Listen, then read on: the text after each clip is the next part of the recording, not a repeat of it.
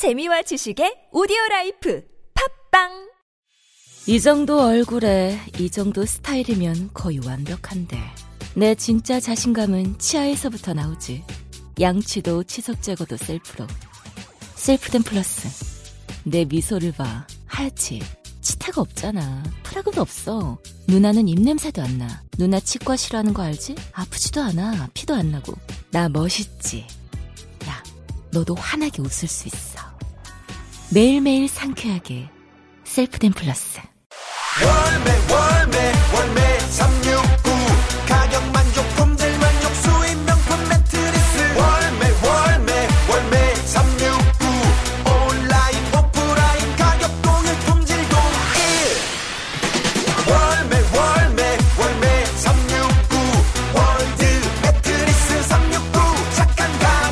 월드 매트리스 369. 온 오프라인 동일 판매. 지금 검색창에 월매 369. 안녕하세요. 육중완 밴드의 육중완 강준우입니다. 닭똥집이 벌벌벌 닭다리 덜덜덜 잔업 철야로 지친 몸 소주로 달래네. 에이! 우리의 가슴을 뜨겁게 했던 민중가요가 초대형 콘서트로 다시 태어납니다. 다양한 색깔을 지닌 가수들이 각자의 스타일로 부르는 민중가요 콘서트. 2020년 2월 1일 올림픽 체조 경기장에서 청춘들아 모여라! 한바탕 놀아봅시다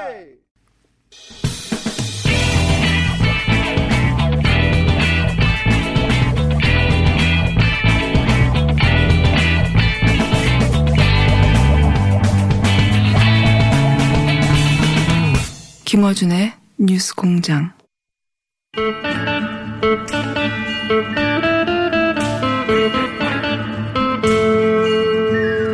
문화이퍼 우상호 의원 나오셨습니다. 안녕하십니까. 네, 안녕하십니까.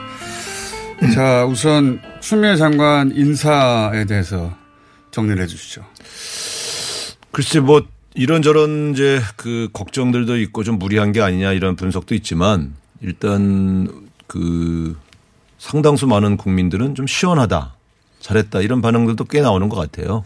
네. 그래서 뭐 인사라는 것이 이럴 때가 있고 저럴 때가 있는데 사실 제가 볼 때는 지난번 윤석열 총장 중심의 예. 특수부 중심의 거- 인사가 오히려 좀 부정상적인 거죠. 그때는 이제 예. 총장에게 힘을 실어주느라고 원하는 대로 다. 그 힘을 실어줬더니 좀 이상한 네. 짓을 하길래 어쨌든 제가 볼 때는 그 오히려 이렇게 다 다양한 파트에서 일해본 분들로 예. 어, 검찰의 간부진을 짜는 게 정상적인 것이죠. 어떻게 보면 어, 정상적인 인사를 했다 이렇게 보는 게 맞겠죠. 예.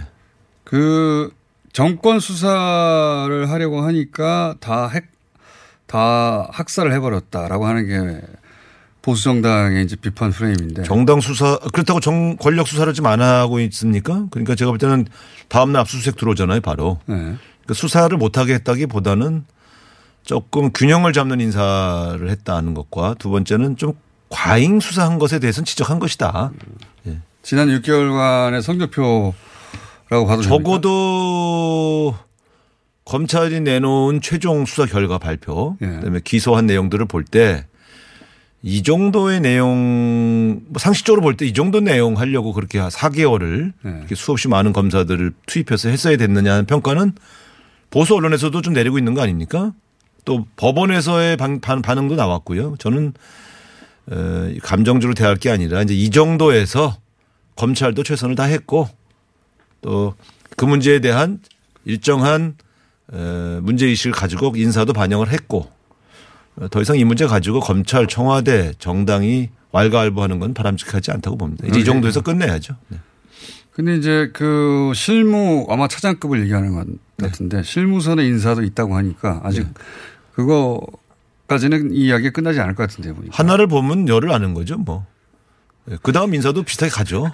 추, 보면. 추미애 대표의 성격을 모르십니까? 저, 그렇죠. 예. 그분은 후퇴하시는 분이 아닙니다. 네. 그렇게 그러나 그 어쨌든 그렇게 해서 새로운 직위에 올라오신 분도 검사예요. 그분이 검사가 아닌 게 아니고요. 그분들이 권력에 굴종하는 분들이 아닙니다. 그러니까 자꾸 그런 것을 그러니까 이 이상한 눈으로 보는 것 자체가 저는 문제다 이렇게 봅니다. 예. 하여튼 정상적 인사라고 하시는 거고 네. 이제 이 오늘 아마도 오늘 본회의에서 검경 수사권 조정 법안하고 총리 인준 표 어, 동의안 표결 둘 다 되는 거죠. 다 됩니다. 검경 수사권 조정안 하나는 아직 상, 검찰청법은 상정이 안 형사소송법은 상정이 돼 있고요. 이미 상정이 검찰청법은 아직 상정이 안 돼 있는데 오늘 상정해서 검찰청법은 사실 되게 가- 간단한 겁니다. 네. 그렇기 때문에 그리고 형사소송법과 검찰청법은 자유한국당하고 크게 이견이 있는 법이 아니에요. 네. 그렇기 때문에 아마 오늘 반발의 강도가 어, 선거법이 제일 셌고 왜냐하면 그건 자기 밥그릇 문제니까 그 다음에 이제 공수처법 공수처법을 계속 비판해 왔기 때문에 근데 이제 이 두 개의 법은 사실은 자유한국당이 와서 막 격렬하게 반대할 그런 법들은 아닙니다. 그래서 오늘 통과될 것이다. 상정되고 통과되고. 원래대로 하면 나머지 법들을 다 처리하고 이제 총선 체제로 완전히 전환을 해야 되는데 자유한국당의 문제는 뭐냐면 지도부가 뭘 결정한 걸 의원들이 따라와 주질 않아요. 의총에서. 그래서 저기 저기 보면 어떻게 하실 겁니까 물어보면 항상 의총을 열어서 결정하겠다. 어. 의총에서 이제 의원들이 막 나와서 떠들면 지도부가 정한 방침도 막 자꾸 바뀌니까 몇 번 그랬죠. 예. 한두 번이 아닙니다. 네. 그래서 저 우리 저희들도 예측을 못하는 이유는 지도부의 속생각은 아는데 의총만 가면 엎어지니까 이제는 지도부가 의총을 열면 자기들 방침을 놓고 찬반으로 물어보는 게 아니고 자유 토론을 시키더라고요. 어. 그러니까 지도부가 정한 방침이 거의 관철이 잘 안 되는 것 같습니다. 그럼 오늘 표결에 한국당이 참여할지 안 할지 알 수가 없는 알 수가. 없습니다. 의총 결과를 봐야 된다. 네. 원래대로 하면은 명분상 지금까지 패스트에 걸었던 법안을 처리하기 위해서 들어와서 표결에 응하는 거는 일관성이 없지 않습니까?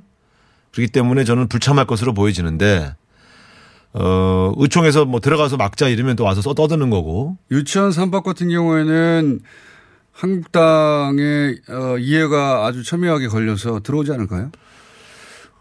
들어와서 뭘 막을 수가 없지 않습니까? 표결하면 3법은 근데 4 플러스 1에 합의된 내용이 아니잖아요. 그럼에도 불구하고 표결하면 과, 과반수 찬성으로 통과될 가능성이 높은 법이죠. 유치원 3법도. 네. 근데 들어와서 표결한다고 해서 자유한국당이 당론으로 반대하는 표결을 하기는 어렵습니다.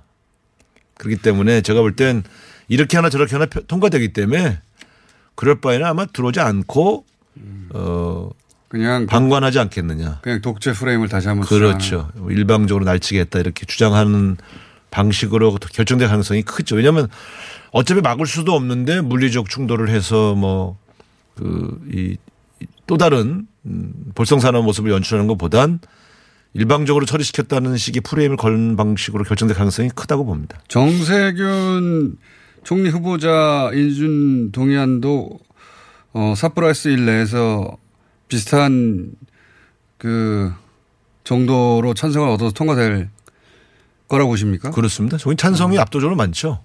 지난번 인사청문회에서 보면 어 사실 별 도덕적 하자가 드러나지 않았어요. 나온 게 없었어요, 사실은. 어, 그러니까 유일하게 국회의장 한 사람이 총리로 갈 수 있느냐. 예. 근데 이런 문제 정도는 사실 크게 반대 명분이 되기 좀 어렵죠. 그래서 통과될 것이다. 그러면 네. 사실상 오늘로 어 끝나는 거네요. 오늘로 끝내고 이제 총선 경쟁으로 가는 게 맞죠. 오늘로 끝날 가능성이 다음. 주가 이제 설날인데 예. 뭐 언제까지 이 문제로 국민들 눈살을 찌푸리겠습니까? 예. 저는 오늘부로 끝나는 게 맞다고 봅니다. 자, 그러면 이제 본격적인 총선 체제가 시작되는 건데 네.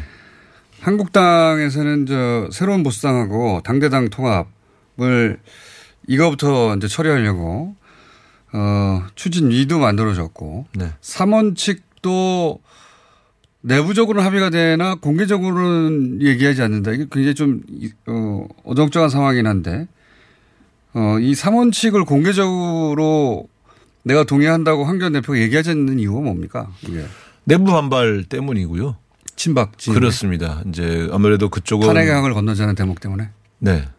탄핵을 그 예를 들면 탄핵 자체가 잘못됐고 사기라고 주장해왔던 사람들 입장에서는 그 탄핵에 적극적으로 동조한 사람들에게 최소한 유감 표명은 들어야 되겠다 이런 게 있는 거고요. 그러지 않고 어떻게 일로 들어오느냐 이런 거고 어 이제 유승민 대표를 포함한 새로운 보수당 쪽 사람들은 그런 태도를 가지고 어떻게 총선에서 국민의 마음을 얻냐 어떻게 중도 보수로 외연을 확장하냐 이제 이런 거 아니겠어요? 근데 저는 그 둘의 논쟁을 보면서 속으로 이런 생각을 해요.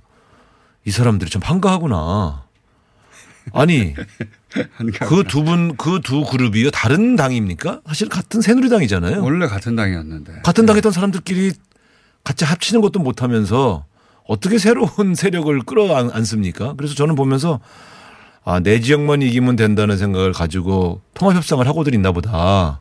이 통합협상이 안 되는 진짜 이유가 뭘까요? 이게 금방 될 것 같은데 왜 금방 안 되죠? 첫 번째는 원래 같은 당이었는데. 새로운 정당의 주도권을 내주지 않겠다. 네. 주도권은 곧 공천 지분과 관련돼 있으니까. 근데 일곱 명 여덟 명밖에 안 되는데 현역은. 그, 그 정도도 포용을 못 하겠다는 정도로 친박 진영이 편협한 거죠.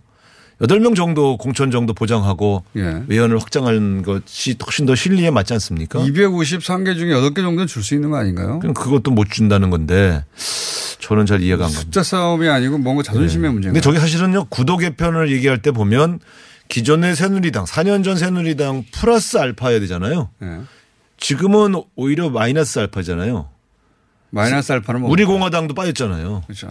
그러니까 지금 다 합쳐봤자 새- 옛날 새누리당 도로 새누리당이에요. 거기에 이현주 의원 하나 들어가는 거예요. 이현주 의원이 저 저걸 대통합이라고 얘기하지만 보면 옛날 새누리당에서 두 석 빼고 한 석 추가, 한 석 추가는 이현주 의원인데 예. 그런 정도를 정계 개편이라고 얘기할 수 있느냐. 뭔가 좀 신선하고 새로운 시대, 앞으로 4년간을 책임질 새로운 인물들을 어떤 세력으로든 통합하는 게 정계 개편이지. 이 통합이 이루어진다 한들 그러면 그 영향력은 그다지 민주당이 우려할 정도는 아니다. 제한적이라고 보죠. 원래 그러니까 새로운 보수당, 자유한국당으로 완전히 나눠지면 영남에서 우리가 몇 석을 더 얹을 수가 있고요. 예. 저게 통합이 되면 4년 전 구도기 때문에 예. 에, 뭐 더불어민주당이 아주 유, 아주 유리한 구도는 아니죠. 그러나 4년 전에 비해서 더 불리하다고 할 수는 없죠. 호남 지역에서 좀 더 의석이 더 늘기 때문에. 늘 가능성이 네, 높기 네, 때문에 그래서 제한적이라고 보신다. 네. 그러니까 수도권에 큰 영향을 미치지 않을 것이다. 그러니까 합치지 않으면 보수가 재앙적인 결과를 만- 나타낼 것이다라고 보수 평론가들이 얘기하지 않습니까? 그러니까 그건 보수의 피해가 가는 것이죠. 보수의 피해가 가면 상대적으로 저희가 예. 몇 석을 더 얹을 수 있겠죠. 근데 합치면 4년 전 구도다. 이- 이 정도 말씀을 드립니다. 사단전 구도다. 네. 사단전 구도인데 국민의당이 어, 지금은 없으니까 네. 호남에서 그 정도 피해는 없을 것이다. 그래서 지난 총선보다는 의석수가 늘 것이다. 지역구 의석은 더불어민주당이 무조건 호남에서의 선전을 통해서 무조건 더 얻게 되죠. 비록 영남에서 근데 이제 일부 그건 수도권에서 지금 현재 정도의 의석수는 유지한다는 전제하에서 그런 아니 뭐 겁니까? 플러스 마이너스 몇 석이 된다 한들 예. 호남에서 적어도 지금보다는 10석 이상은 더 확보하지 않겠습니까? 더불어민주당이. 되게 그렇게 예측을 합니다. 그런 측면에서 27인가요? 8인가요? 28인데요. 지금 예. 저게 4석이니까 예. 최소한 우리가 열몇 석은 더 얻지 않겠냐 라고 라고 전망하고 전망을 한다면 예. 에, 근데 다만 이제 이번 제도 때문에 저희가 비례대표 의석을 예. 정당 지지도에 비해서 10석 이상을 잃기 때문에 에, 어쨌든 지금 저희가 어바웃으로 보면 이번 선거에서 대략 130석 플러스 알파 음. 정도가 목표가 될 것 같습니다. 의원님은 좀 보수적으로 보시네요. 140석으로 보는. 제가 이런 분석이 되게 정확합니다. 140석이 되려면 예. 영남에서 지금 영남과 충청도에서 지금보다 의석이 3석 정도 더 늘어야 됩니다. 각각. 예. 음. 그렇게까지는 쉽지 않을 것이다. 쉽지 않죠. 예. 총수는 마지막에 가면 항상 박빙이니까요. 네. 예. 지금 뭐 15% 이긴다는 적도 가면 4, 5% 차이로 좁혀져요. 항상 그래왔습니다. 네. 그건. 예. 그래서 지금 어, 단독 가번 넘는다는 것에 대해서는 그렇게까지는 안 될 것이다. 일, 어, 그러니까 이, 이 비례대표 제도가 연동형이 아니었으면 140석 플러스 알파였죠. 150석을 위협하는. 그러나 지금은 130석 플러스 알파로 단독 가번은 안 될 것이다. 단독 가반은 불가능합니다. 왜냐하면 비례대표에서 열몇 석을 그냥 저희가 더 얻지 못하기 때문에. 예.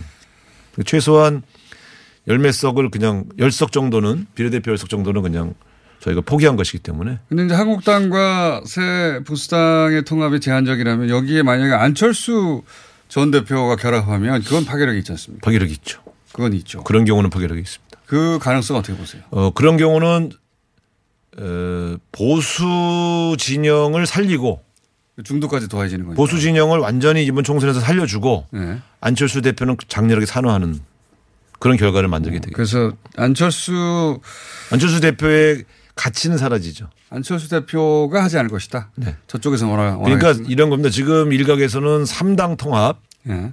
당시 민자당 출범과 같은 식의 대, 대범한 접근을 안철수 대표가 해야 된다. 예. 이렇게 말하는 보수 전략가들이 있어요. 네. 보수 입장에서는 안철수 대표가 합류 좀 근데. 그거는 과거 YS와 같은 카리스마와 전략 참모들이 갖고 있는 분이 아닙니다. 그렇기 때문에 YS와 같은 식의 접근을 안철수 대표가 성공할 수 있겠느냐? 네. 저는 반드시 실패한다고 봅니다. 실패한다는 얘기는 안 한다는 얘기입니까? 아니면 하더라도 실패. 그것은 본인이 결정할 문제지만 예. 저는 제가 볼 때 그런 식의 접근은 안철수 대표가 갖고 있는 그나마의 장점, 그나마의 준 것들이 사라진다고 보는 거죠. 그러면 보수 진영에만 도움을 주고 본인은 다음 대권에서는 장렬히 산화하게 그러니까 안철수 전 대표에게 보수 대통합에 끼지 말라고 지금 그 그래봐야 안 좋다고 아니 뭐 하시는 거는 거잖아요. 하시는 건 선택이지만 제가 볼 땐 하게 되면 하게 되면 본인이 갖고 있는 나름대로의 제3의 이미지는 이제 완전히 사라지는 거죠. 하게 되면 민주당하고 그 거의 박빙 아니겠습니까? 그건 우세할지도 몰라요. 민주당과 정당. 그러, 그렇지는 않을 겁니다. 왜냐하면 그건 이제 후보의 문제니까 정당의 지- 정당에 대한 주목도는 높아지지만 그 지역별로 후보 간의 대결 구도는 알 수가 없죠. 일당 안철수 전 대표 합리화도 일당을 내주지는 않을 것이다. 그렇습니다. 그러나 상당히 이제 그 팽팽한 접전이 벌어질 가능성이. 접전이. 지역마다. 그러니까 저 안철수 대표가 선택할 수 있는 게 그쪽으로 가는 게 하나 있고 저는 그렇게 하기 어렵기 때문에 제3지대 중간지대 중도라는 컨셉을 먹으면서 새로운 둥지 하나 정도를 살리는 게 네. 예, 최소한의 목표가 아닐까 그러면은 이렇게 생각합니다. 지금 현재 선거제에서는 비례정당 정도 만드는 건데요. 안철수 표. 일부 지역구 호남 지역구 일부는 살릴 수가 있고요. 일부 호남 지역 지역구가 지금 그러니까 제가 말씀드린 거는 예. 지금 바른미래당 안에도 호남파가 있지 않습니까? 예. 그리고 그것이 예를 들어 다른 음, 뭐이 세력이나 개인과 연합 그러면 연대가 대한신당, 민주평화당, 그 다음에 바른미래당의 당권파. 거기가 다 하나가 되긴 좀 어렵, 어렵겠지만 어쨌든 만들어지는 정당의 외피에 합류할 사람들이 또 생기겠죠. 그래서 지역구가 전혀 안 된다 이렇게 볼 수는 없죠. 그러면 안철수 전 대표 플러스 호남 일부 의원. 일부. 네. 그 다음에 박지원 의원을 비롯, 박지원 의원은 합쳐 거기 안 들어가실 겁니다. 예, 안 들어가실 것 같고. 박지원 의원을 비롯해서. 새로운 신인들을 영입해서 비례대표를 줘야 될 거 아닙니까? 예. 예. 그 게임을 하시겠죠. 그럴 수 있는 사람들을 지금 확보 일부 확보했 했다고 저는 보는 것이죠. 비례신당, 아, 저기, 대한신당 쪽에서요? 아니요. 안철수 세력에서. 네. 헷갈립니다. 지금 안철수 신당 그러니까 일부 신인과 안철수 전 대표와 호남 지역의 일부 지역구 의원과 네. 합쳐져서 최소한 그 정도는 확보를 한 거 아닙니까? 그 정도가 나올 네. 것이다. 거기서 플러스 알파가 얼마나 될지는 또 봐야죠. 거기에 안 들어가는 호남 지역 중심의 또 정당이 하나 만들어질 것이고 합쳐서. 정당으로 하실지 무소속 연합으로 할지 지금 박지원 대표 하시는 걸 보면 지금 무소속 아니십니까? 아니죠. 대한신당. 대한신당에 아, 대한신당 당인가요? 대한신당 창당했습니다. 창당했는가요? 주말에. 예. 아, 그럼 대한신당으로 하시는 거네. 네. 우리 공화당을 합칩니까 안 합칩니까? 끝까지. 어디랑요?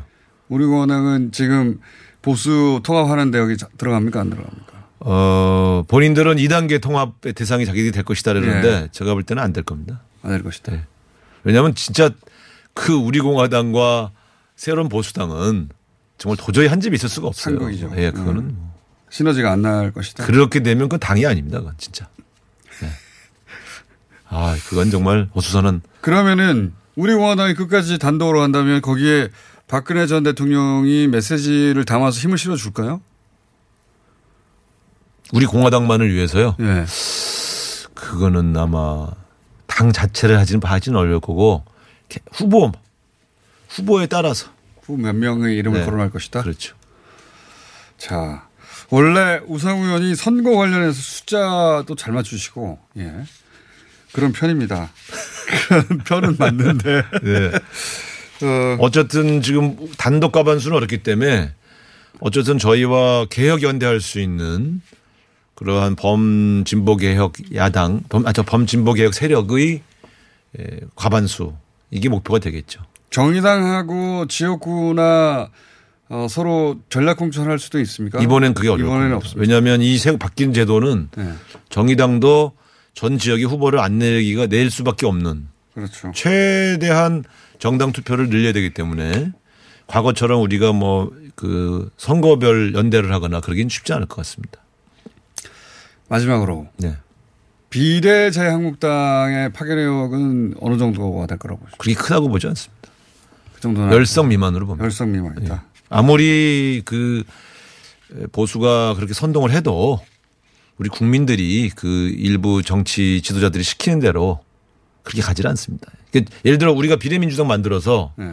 자 우리 저 민주당 후보는 우상호 찍고 정당은 비례민주당 찍어주세요 그렇게 얘기를 해도 일부만 따라오지 상당수의 국민들은 자기 소신 투표를 하십니다. 그렇기 때문에 저는 유심히 보면 여론조사에서 비례자유한국당 만드는 게 바람직하냐 바람직하지 않냐라고 물어봤을 때 유권자의 45% 정도가 찬성을 하고 45% 정도가 반대하지 않습니까? 네. 그건 보수 유권자들 내부에서도 절반 정도는 그거 모양 상한다. 그게 뭐냐 이런 입장이 있는 거죠. 그렇게 본다면 절반만 가더라도 한 15% 정도 입장은 절반인데 행동은 절반치 가질 않죠. 제가 볼 때 열성 미, 열성 미만으로 봅니다. 열성 미만이요. 네. 자 오늘 어, 말씀하신 숫자들 다 기록해 놓고 네. 4월 15일, 16일 날. 네. 예. 그때 이후에 제가 출연 안 하겠습니다.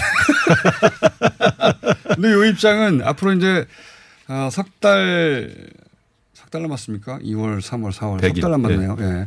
석 달간 조금씩 조금씩 입장이 바뀌어갈 수도 있죠. 예. 네, 뭐 왜냐하면 전국의 변화에 따라서 예. 조금씩 플러스 마이너스는 있겠지만 큰 권력이 바뀌기는 쉽지 않죠. 지금 기준으로는 그렇게 보신다는 네. 거죠. 예. 지금 기준으로 이렇게 보시다가 입장이 확 바뀔 수도 있어요. 한 달 있다가 그때 잘못 말했다고. 현재 기준으로 이렇게 분석하신다. 자, 큰 틀에서 한번 짚어봤습니다. 우상호 민주당 의원이었습니다. 감사합니다. 네, 감사합니다. 시더 시더 아빠 발톱 너무 두껍고 색깔도 이상해 이 녀석. 그럴까봐 내가 캐라셀 네일 준비했지. 갈라지고 두꺼워진 발톱 무좀이 싹 사라진다고. 미국 판매량 1위 600명 임상 실험을 거친 전 세계 48개국 손발톱 케어 압도적 지배자 캐라셀 네일 2주 후 달라진 손발톱을 경험할 수 있습니다. 네이버에서 캐라셀 네일을 검색하세요. 그가 돌아왔다. 겨울철 과일의 제왕 레드향. 제주 모든 감귤을 제치고 등장한 가장 최신 최상의 품종 탐나오렌지의 레드향. 인터넷에서 탐나 오렌지를 검색하거나 주문 010-2827-3917 010-2827-3917 탐나오렌지의 레드향. 새해 명절 선물로도 아주 좋습니다 안녕하세요. 치과의사 구지은입니다. 태아가 자랄 때 가장 먼저 생기는 기관이 어디일까요? 바로 입입니다. 먹는다는 것은 삶의 시작이자 끝인 것이죠. 100세 시대인 요즘은 치아를 100년 가까이 사용합니다. 그럼 어떻게 해야 치아를 100년 동안 건강하게 관리할 수 있을까요? 바로 올바른 칫솔질과 정기적인 스케일링입니다. 가까운 치과를 방문하시면 치과의사 선생님께 올바른 칫솔질을 배울 수 있습니다. 그리고 1년마다 건강보험 적용이 되는 스케일링 치료 놓치지 마세요. 이 캠페인은 유디치과협회와 함께합니다.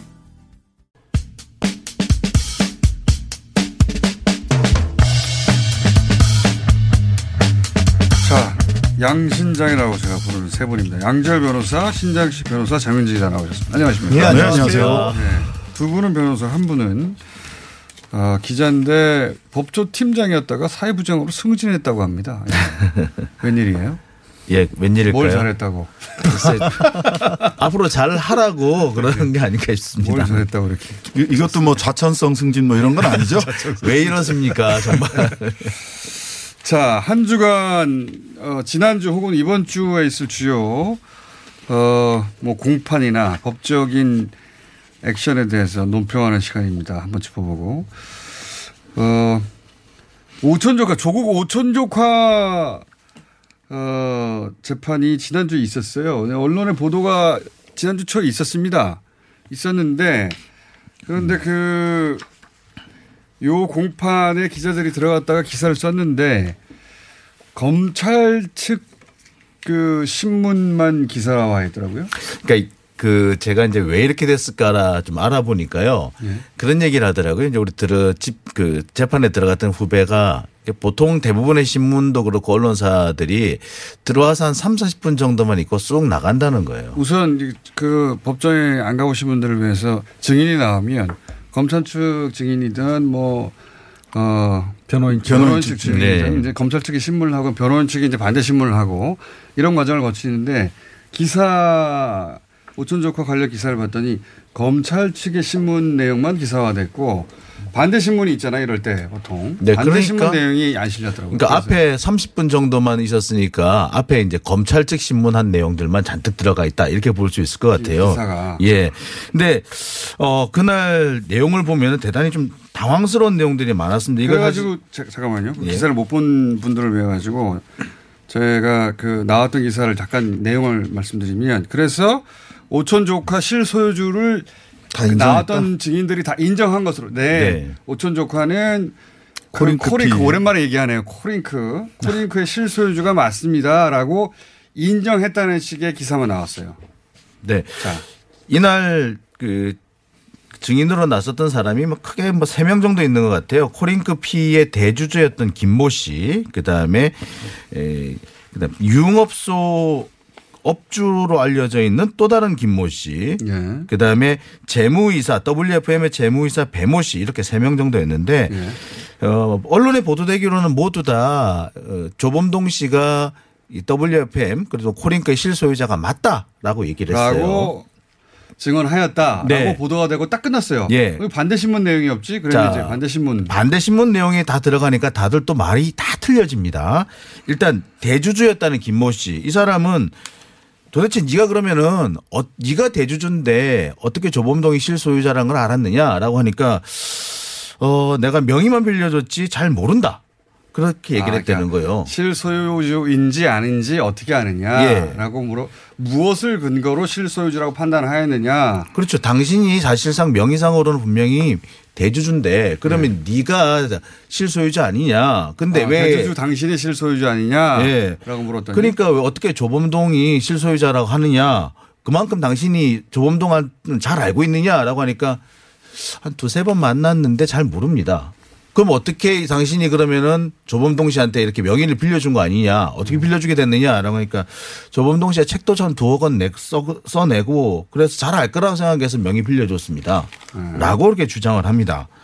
그리고 그러면은 도대체 무슨 사업을 하는 회사라고 생각하고 돈을 빌려줬, 그 이름을 빌려줬느냐라고 하니까 잘은 모르고 코링크와 익성이 사업을 제휴하는 정도로 알고 있다 라고 얘기했다는 겁니다.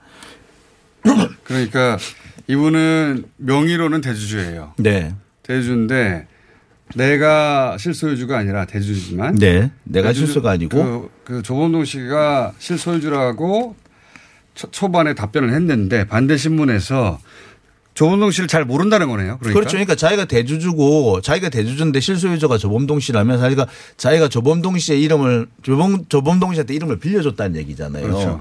그러면은 잘 아는 자기가 잘 사이냐. 아는 사람이어야 되고. 그런데 모르는 사이다. 예. 음. 그래서 어떻게 아느냐고 했더니 유일하게 책 두 권 냈다고 그래서 뭐, 뭐 주식에 대해서 잘 아는 사람인 줄 알았어요. 라고 얘기를 했다는 그러니까 사실은 겁니다. 익성에서 소개해 준 사람인 거예요. 알고 보면. 실제 조범동 씨를. 누가 소개해 주냐는 질문도 합니까? 네. 예. 그랬더니 이 사람이 그때서 얘기하죠. 사실 코링크하고 익성이 뭔가 사업을 하는 줄 알고 그래서 난 이름 빌려줬다. 어. 그 익성에서 소개해 준 사람이라는 거예요. 그런데 한 가지 좀 하나 더 정정을 해야 될 부분이 있는 것 같은데요. 이게 그 검찰 측에서 증인 신문을 할 때 주신문을 다 하고 반대 신문을 다 하고 이러는 게 아니에요. 근데 주신문 내용만 언론에서 다 보도했잖아요. 네. 사실은 반대 신문 내용도 기자들이 들을 수밖에 없어요. 왜냐하면 사람별로 불러서 그렇죠. 이 사람별로 사람. 주신문 반대 신문 다 하고 주신문 반대 신문 하고 이렇게 가는 거기 그렇죠. 때문에 사실은 앞서서 그냥 다 나가서 그랬다기보다는 다 듣고도 안 쓴 겁니다. 아, 그렇다고 볼 수 그게 있네요. 그게 더 정확하게 풍경을 그 반대 신문 내용은 기사화하지 않았네요. 예, 그러니까. 그런 거죠. 왜냐하면 주신문만 다 쓸 수가 없어요. 왜냐하면 사람별로 하는 거니까. 그렇죠. 김모 씨 신문하면 주신문하고 반대 신문하고 예. 또저 유흥업소 사장님 김모 씨 신문하면 반대 신문 주신문하고 반대 신문하고 했기 때문에 이거는 기사는 그러니까 검찰 쪽 신문 만 쓴 거지 안 들어서 안 쓴 게 아니에요. 그러니까 첫 번째 대주주는 누군지 모르는데 이름만 빌려줬다. 예. 이게 어떻게 가능하냐? 네. 누가 소개해줬냐 했더니 익성이 소개해줬다. 네, 그런 거고. 네. 그다음에 이제 유흥주점 업주 김모 씨 또 다른 김모 씨 이 사람의 질문이 상당히 재밌어요. 그러니까 이제 답변 내용이 보면은 검찰 측 신문에 대해서는 아이 이 사실상 보면은 그 이모 씨는 바지 사장이고 조범동 씨는 실제 실소유자였다. 라고 주장을 합니다. 그렇게 왜 그러냐라고 했더니 두 사람이 술자리에서 나누는 대화를 들어보니까 그렇대더라. 네. 그렇더라. 라고 얘기를 해요. 그래서 바- 변호인이 반대 신문을 하죠. 도대체 무슨 얘기를 들었는데 조범동이 실소유자라고 그럽니까? 그러니까 갑자기 기억이 안 납니다. 라고 대답을 하죠. 실소유주라고 주장은 했는데 근거를 대지 못했다. 네. 그 다음에 또 있습니다. 그래서 어, 조범동 씨가 실소유자인 이유에 대해서 코링크 피의 법인카드를 쓰더라. 라는 얘기를 또 해요. 이 유흥업소 사장이. 그래서 변호인이 묻습니다. 어떤 법인카드를 쓰던가요? 라고 하니까 어, 기억나지 않습니다. 실소유주라는 말은 하는데 근거가 없는 거죠. 근거를 제시하지 못했다는 거네요. 네. 느낌적인 느낌으로 그냥 느낌으로 실소유자다 이렇게 얘기하는 것에 불과했던 것으로 보여요. 근데 이제 이 사람이 주장한 내용 중에서 가장 좀, 좀, 좀 생각을 해봐야 될 부분이 이 유흥업소 주저 업주 김모 씨가 이 조범동 씨로부터 수표로 1억을 받아가지고 그다음부터 현금을 계속 지급을 해요. 네. 그러니까 한마디로 깡을 해준 거죠. 네. 수표 깡을 해줬는데 그렇다면은 그 이거를 그 자리 현 그 자리에서 이렇게 바로 이렇게 1억을 주고 현금을 받고 한 게 아니라 네. 오랜 기간에 걸쳐서 1억 원을 맡겨놓고 계속 조금 조금씩 찾았어요. 어. 이게 과연 어떤 관계일까 이 두 사람의 관계가 사실상 상당히 신뢰감이 있는 관계가 아니었을까 네. 또 의외의 관계일 일 가능성도 있지 않을까 뭐 이런 얘기도 좀 있긴 하더라고요. 그 대목을 왜 얘기하시는 겁니까? 지금 이 사건과는 상관이 없는 워낙 갑자기 그 사람의 개인적으로 아, 내밀한. 관계일 수 상관이야? 그게 내밀한 관계일 수 있다는 주장을 하시는 겁니까? 사건이 이- 이상한 쪽으로 빠지잖아요. 아, 죄송합니다. 그 얘기는 안 하셨어도 될 뻔했는데 자 어쨌든 검찰적 증인이 나왔는데 검찰적 증인이 실소유주라고 주장하였으나 반대 신문에서 근거를 제시하지 못하거나 혹은 설득력 있는 어, 이야기를 하지 못했다. 예, 그래서 어, 성과를 거두지 못했다. 검찰적 스- 어, 증인의 뭐 이런 정도의 이야기인 것 같네요. 예. 오히려 검찰이 주장하고 있던 그 근거들이 다 흔들렸다라고 볼 수 있을 것 같아요. 근거가 제대로 없었다는 네. 얘기. 그러니까 증인들의 신문 내용이 보면은 알겠습니다. 자, 여기까지 하죠.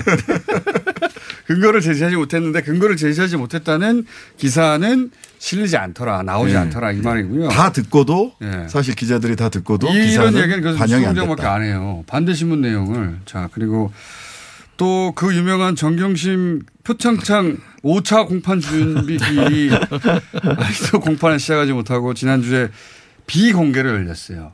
여기서 그러면 고- 어, 공판 기일이 잡, 일 잡혔나요 드디어 이제? 예, 공판 기일이 잡혔어요. 이제 검 준비 날짜를 정확하게 모르겠는데 어쨌든 공판 준비 기일은 그 굉장히 일찍 끝났고요. 생각보다 오래 안 걸렸어요. 아니, 한- 두- 이걸 비공개로 했어요. 비공개로. 네. 비공개로 하니까 이제 드디어 기자와의 대화의 시간을 검사들이 네. 그 끝내고 재판장님과의 대화의 시간을 충실히 갖고 드디어 공판 기일이 잡혔습니다. 2월 네, 달로. 비공개로 했다는 것 때문에 지난주에는 사실은 왜 공판 준비기를 비공개로 하냐라면서 오히려 많이 뉴스로 다뤄졌던 부분은 비공개란 걸 뭐 헌법 정신에 위반된다. 근데 공개 재판이 헌법의 원칙인데 네. 왜 이걸 비공개로 하냐라고 했는데 분명히 당시에 이제 비공개 결정은 변호인이나 검찰 측의 요청은 아니었고 재판부가 형- 형사소송법상 비공개로 할 수 있는 예외 조항도 있어요. 그렇죠. 그러니까 절차 진행에 원만하지 못할 것으로 예상을 해서 비공개로 한다라고 했고 절차 진행이 원만하지 못했죠 이때까지. 절차 진행이 원만하지 못했다는 건 지난 공판 준비 기일에서 드러났잖아요. 준비기를 5차라 하는 게 어디 있습니까? 그러니까 5차, 4차 때, 3차 때 계속 고성이 오갔으니까 네. 비공개를 했는데 그걸 가지고 이제 검찰에서도 그렇고 언론에서도 이거 헌법 정신에 위반된다라는 그런 말도 안 되는 어마어마한 얘기를 했는데 뭐 조금 전에 신 변호사님 말씀하신 것처럼 비공개로 한 덕분에 네. 사실은 그날 정리가 좀 비교적 잘 비공개로 됐고 하니까 어. 공개할 때 그렇죠 공개할 때는 그 기자들을 향해서 계속 얘기를 했잖아요. 그 기사화되고. 근데 그리고 이제 기자가 싹 빠지니까 금방 결론이 금방 났어. 끝나요. 한 시간 정도밖에 안 걸렸더라고요. 중요한 부분이 이 얘기를 직접적으로 나왔어요. 그러니까 지금 공소장 가지고 저 표창장 가지고 두 개가 기소가 됐잖아요. 그렇죠. 이중 기소라고 이중. 기소가 됐는데 이중 기소가 되면 결국에는 이 두 번째 거는 공소 기각할 수밖에 없다는 얘기가 대놓고 나왔습니다. 음. 나왔고 그래서 이제 검찰의 반론은 아니 공소장 변경을 안 해주니까 우리가 추가 음. 기소한 거지 왜 이게 이중 기소냐라고 항변하니까 그래서 다음 준비 기일까지 그럼 이게 왜 추가 기소 가 돼야 되는지 그 부분을 정리를 해서 의견을 제시해라 그랬고 어 지금 이제 그러면은 이제 다음 기일 날 이게 결정되겠네요. 그러니까 재판을 두 개를 할 것인지 그쵸. 하나로 할 아니면 것인지.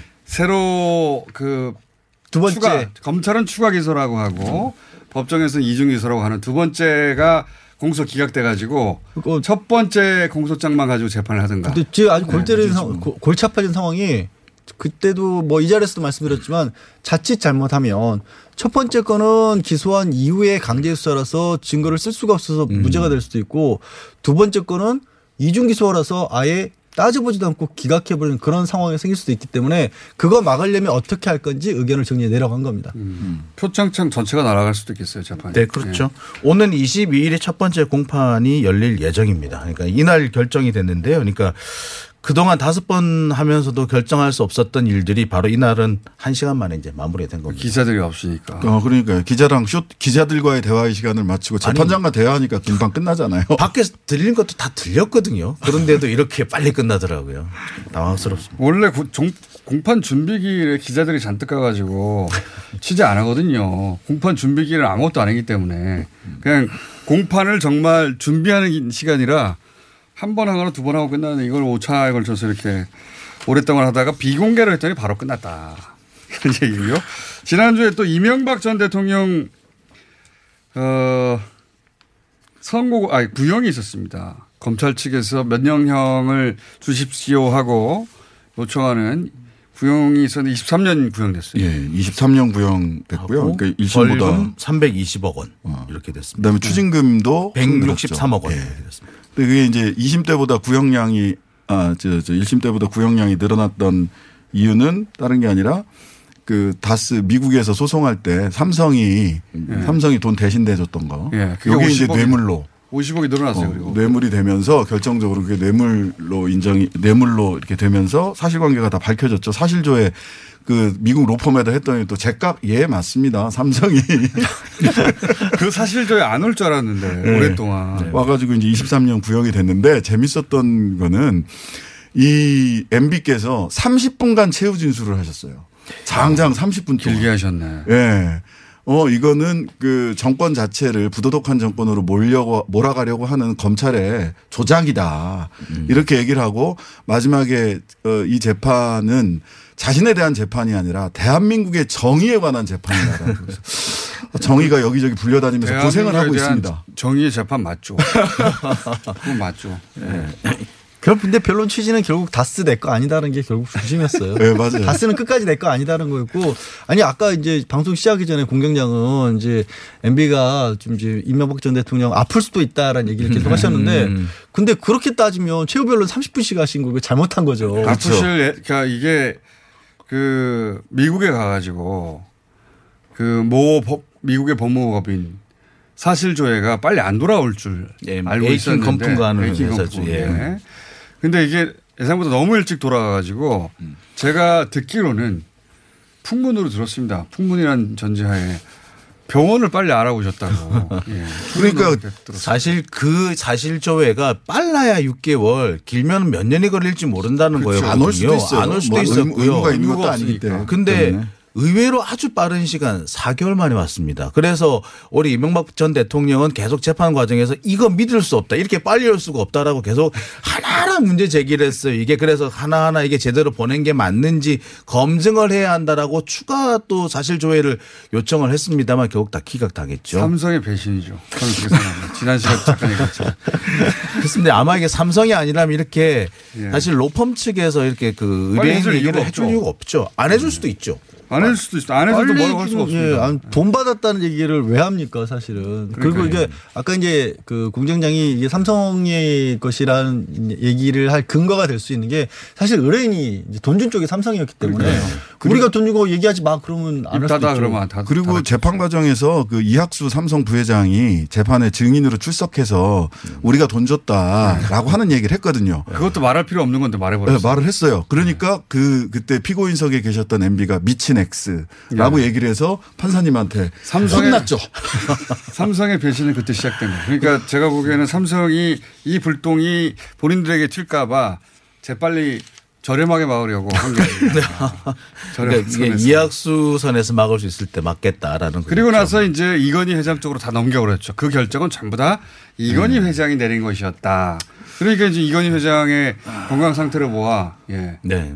뭐 아무런 피해가 이재용 부회장한테는 오지 않는 그런 방안으로 머리를 쓴 거죠, 삼성이. 예. 그리고 이제 버린 것이다. 라고 저는 추정하는 바입니다. 아, 너무 단정적으로 말씀하시네. 저는 추정하는 바입니다. 안 그러면 이렇게까지 빨리 올릴 수가 없다. 왜냐하면 그 재판장이 그 사실조회 미국에 했다는 얘기 듣고 다들 욕했거든요.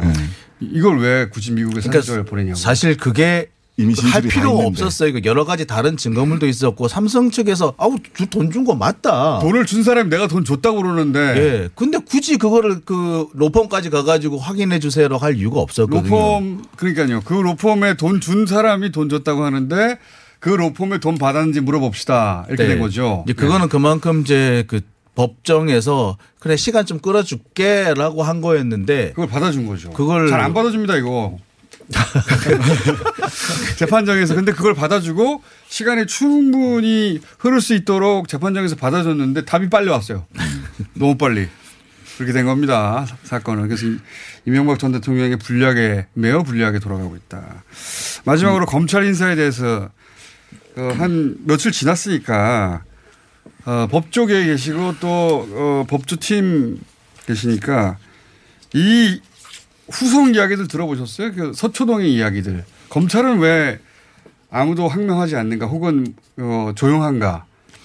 그 가장 큰왜뭐 여러 가지 않는가? 요인 중에 대부분 가장 큰 요인이 뭐냐면은 그동안 그러니까 6개월 전에 있었던 그 인사가 윤석열 사단만을 위한 인사였다. 그래서 아무 그 윤석열 사단이 아니면 아무도 요직 앉지 못했던 인사였는데 차라리 이번 인사가 오히려 보면은 그동안 소외됐던 윤석열 사단으로부터 소외됐던 사람들이 요직에 앉았기 때문에 오히려 균형을 맞춘 인사여서 오히려 검찰 내부에서는 인사와 관련해서는 큰 불만이 없다.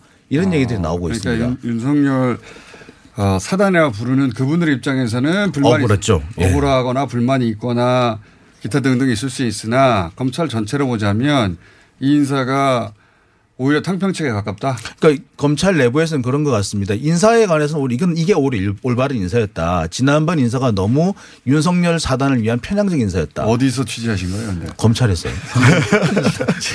근데 저는 이게 마치 이제 검찰과 이 법무부 장관과의 갈등이나 아니면 뭐 이번에 이제 어 빠르면 이번 주에도 후속 인사, 그러니까 중간 간부들 인사도 있고 또 있겠죠. 이제 직제 개편도 해서 특히 이제 검찰이 직접 수사하는 부분들 많이 줄이는 쪽으로 갈 것 이다는 얘기가 나오면서 이게 마치 현 정권과 검찰과의 갈등 때문에 빚어지는 일처럼 그렇게들 얘기를 프레임을 하는데 보수 진영에서 만들고 있죠. 그럴 네. 수가 없는 게요. 생각해 보시면 이제 오늘 이제 형사청법 개정안은 국회 통과합니다 패스트트랙에서 그리고 빠르면 검찰청법도 이번 주 내에 통과 오늘 할 수도 있고 네. 오늘 할 것 같아요. 할 수도 있고 통과할 수도 있어요. 음. 그러면 패스트트랙 올라와 있는 법안들이 다 통과가 되는데 그 법안의 주요 취지가 뭐냐면 수사권 넘겨주고 검찰 직수사 축소한다는 거예요. 예. 그럼 법안에서 국회에서 만든 법에 맞춰서 법무부에서 해야 할 일을 하고 있는 과정인 겁니다. 그러니까 이게 마침 공교롭게 시점상 뭔가 뭐 검찰이 청와대도 수사하고 있으니까 이런 인사가 된 것처럼 보이지만 필요에 의해서 이루어지는 일이고 그래서 검찰 내에서는 반발을 못 하는 게 지금 반발하면 인원 줄여야 되거든요, 사실은. 사표 내면 고마운 일입니다, 지금. 이게 반발해서 예전처럼 항명을 한다거나 집단 사표를 내는 걸 두려워하거나 아 이거 어떻게 하지 하는 게 아니라 아유 잘 됐네요 이런 정리 해야 되는데 이런 상황이거든요. 나올 수가 없어요. 윤석열 사단에서도 그런 말이 나와요. 우리가 지금 왜 사표를 내냐 누구 좋으라고 뭐 그런 뭐. 얘기도 하긴 하더라고요. 그리고 이게 작년 11월 달에 이미 김호수 차관이 41개 부서 직접 수사 41개 부서 축소하겠다라는 보고를 이미 한 바가 있어요. 거기에 따라서 진행되는 거예요. 직제 개편도. 거기에 따라서 다시 추가 인사가 나올 거고. 그래서 아무도 사표를 내지 않을 것이다. 그렇죠. 그리고 이제 한 가지 이제 검찰 갈등으로 비춰지면서 마치 현재 진행형인 청와대 관련 부분들, 뭐 울산 선거라든가 아니면 유재수 감찰 중단과 관련된 부분의 갈등으로 인해서 뭔가 인사가 이루어진 것처럼 그렇게 자꾸 하는데 사실 굳이 저는 상당 10초밖에 안 남았어요. 어, 문책성도 있다 본데 조 전 장관 수사 관련된 오히려 문책 쪽이 더 강하다. 그거는 분명히 책임질 사람이 있어야 되잖아요. 살아있는 권력을 수사한다는 명분으로 검찰 권력을 함부로 사용해도 되는가에 대한 명백한 책임을 물은 것이다. 이번 인사는. 안녕!